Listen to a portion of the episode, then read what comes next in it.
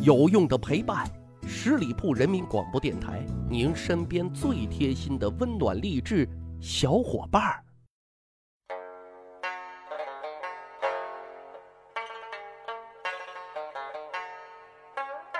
去扒历史，增长见识，密室趣谈。我是大汉。古语讲啊，女子无才便是德。但是各位小伙伴一定要注意啊，这句话很容易被曲解为。女子无才能，顺从自己的丈夫，这才是德。而实际上啊，这句话的意思是说什么呢？说的是女子啊，即使是有才华的，不主动过多的去显露，这才是德。为什么呢？因为即使是在古代相对男权的社会啊，男人也不太会喜欢一个没有思想的木头人。所以在古代，一个女人在家庭当中、婚姻当中到底幸不幸福，很大程度上啊，都取决于这个女人的情商啊。尤其是古代社会是允许一夫一妻多妾的这种制度之下，你作为大老婆，还要时刻面对小三小四的挑战，那如何才能守住自己的婚姻、自己的老公呢？啊，你没有才能，没有核心竞争力，没有情商，只是一味的一哭二闹三上吊，显然是不行的啊！那只会让老公更嫌弃你。今天节目就跟大家啊分享两个案例，讲讲两个高情商的女子是如何保卫自己的婚姻幸福的。第一个出场的啊，就是司马相如和卓文君。司马相如是西汉大文学家，长得也是一表人才，风流倜傥啊。卓文君是西汉大富豪这个卓王孙的女儿，博学多才，通音律，善古琴。说有这么一天啊，司马相如去拜会卓王孙，俩人呢是把酒言欢，甚是高兴啊。司马相如来了状态啊，更是抚琴助兴。刚才说了，卓文君也懂音律的。所以，当他听到有人弹琴，而且弹的还很有水准呢，他就悄悄的啊趴在门外偷看。嘿，这一看，双方的眼神就给对上了。卓文君看到了司马相如啊，风度翩翩而气宇不凡，就确认了眼神啊，自己遇见了对的人，那顿时啊就对司马相如产生了爱慕之情。这边司马相如呢，其实啊，他早就有耳闻卓文君的美貌和才华。这次呢，见到了真人，又确认过眼神之后啊，果然是惊为天人。于是呢，一曲弹完，他又弹奏了一曲《凤求凰》，来表达自己对卓文君火辣辣般的爱慕之情啊。当然，这个火辣辣的情感啊，也燃烧和感染到了卓文君。当天宴会之后啊，司马相如就通过卓文君的侍从，再次呢表达了自己的爱慕之情。卓文君呢也被这突如其来的爱意啊冲昏了头脑啊，当晚呢就跟司马相如啊来了一场历史上著名的说走就走的私奔。私奔之后的生活啊，据说他们混得很潦倒啊，因为司马相如那时候还在混仕途，家底呢挺薄的。卓文君的老爹呢，虽然是土豪，但是私奔这件事啊，实在是让老爹很没有面子。那结果就是断了往来，一分钱都不会给你的。后来呢，为了糊口，卓文君和司马相如呢就开了一个小酒馆。卓文君呢当街卖酒，司马相如呢就打杂赚钱。这期间啊，小两口虽然很辛苦，但却是一种吃苦的幸福啊。最终也感动了老爷子，老爷子呢就给了大把的钱财。哎，这小两口啊，一下子就从劳苦大众翻身做了主人啊，过了富足的生活。更巧的是什么？司马相如的仕途也在这个时候啊，那是直线上升啊，受到了汉武大帝的赏识，官运亨通，直接就去京城做了一个京官啊。这一下问题可就来了，因为司马相如和卓文君长时间的这种两地分居，京城呢又是那样一个花花的世界，那司马相如呢就明显有点把持不住了啊。他看别人三妻四妾的，自己呢也是荷尔蒙上头啊，于是也就有了纳妾的念头。毕竟呢是文化人，有些话还不好直说，于是呢就给卓文君啊写了一封信。这封信啊，只有十三个字，但这十三个字堪称经典。写的是什么呢？一、二、三、四、五、六、七、八、九、十、百、千、万，对，就写了这十三个字。可能一般人啊都不理解这想要表达什么呢？但是卓文君她是聪明的女人啊，她当然能读得懂这封信的意思。在这一串数字里啊，唯独缺少一个“忆”字，但是这个“忆”呢，却等同于回忆的“忆”啊，这不就在暗示自己啊？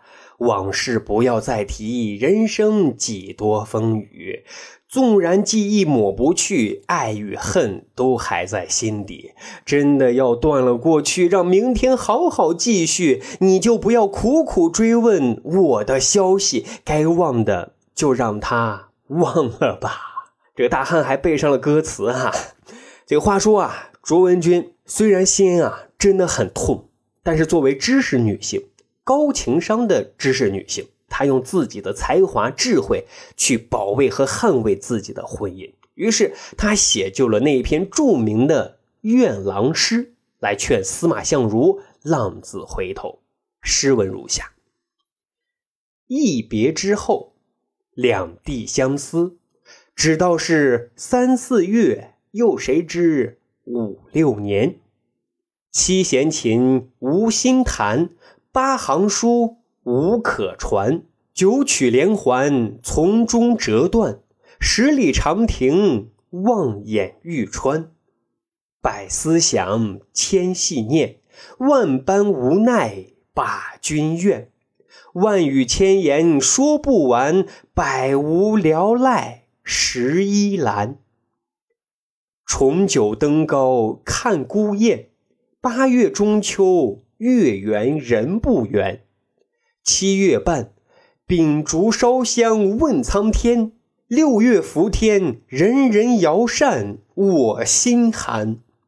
五月十六，似火红，偏遭阵阵冷雨浇花端。四月枇杷未黄，我欲对镜心意乱。急匆匆，三月桃花随水转，飘零零。二月风筝线儿断，咦，郎呀郎，恨不得下一世你为女来，我做男。各位小伙伴，这个诗真的很工整，情感的特别的真挚，爱恨交织又娓娓道来。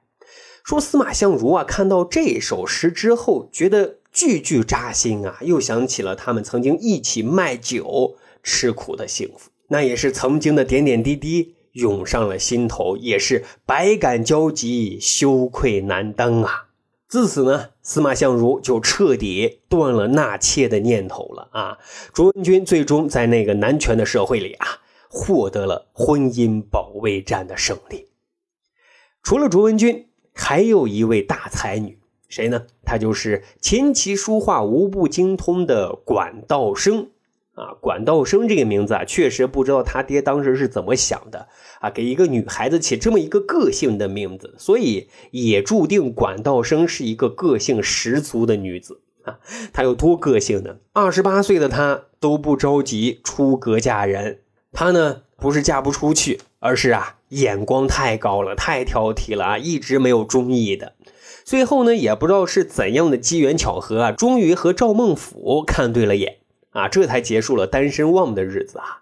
这个赵孟俯学习书法的小伙伴一定都很清楚啊。宋末元初著名的书法家、画家、诗人啊，深受忽必烈的赏识，所以仕途混得也很不错啊。因为小两口子都很有才华，生活上呢也是恩恩爱爱，艺术上呢又是相互的提携啊，所以被世人称为什么神仙眷侣的啊，有一大票的粉丝是羡慕嫉妒恨的。可是。那这个赵孟俯啊，到了知天命的年纪，突然就要搞事情了。他就给媳妇儿啊写了一封信，信的大概内容是这个样子的：说媳妇儿，你没听说过王献之先生有两个小妾啊？苏轼先生也有两个小妾，所以呢，呃，我也想娶几个小妾的要求，这这这不算过分吧？啊，再说了，您都。四十多了，只管站住正房原配的位置就可以了吧？您看这事儿成吗？各位，您说您要是管道生，这事儿成吗？当然不成。人老珠黄了，你就嫌弃对方了呀？其他人杀人放火，你咋不学呢？啊，就偏学人家纳妾的这一条呢？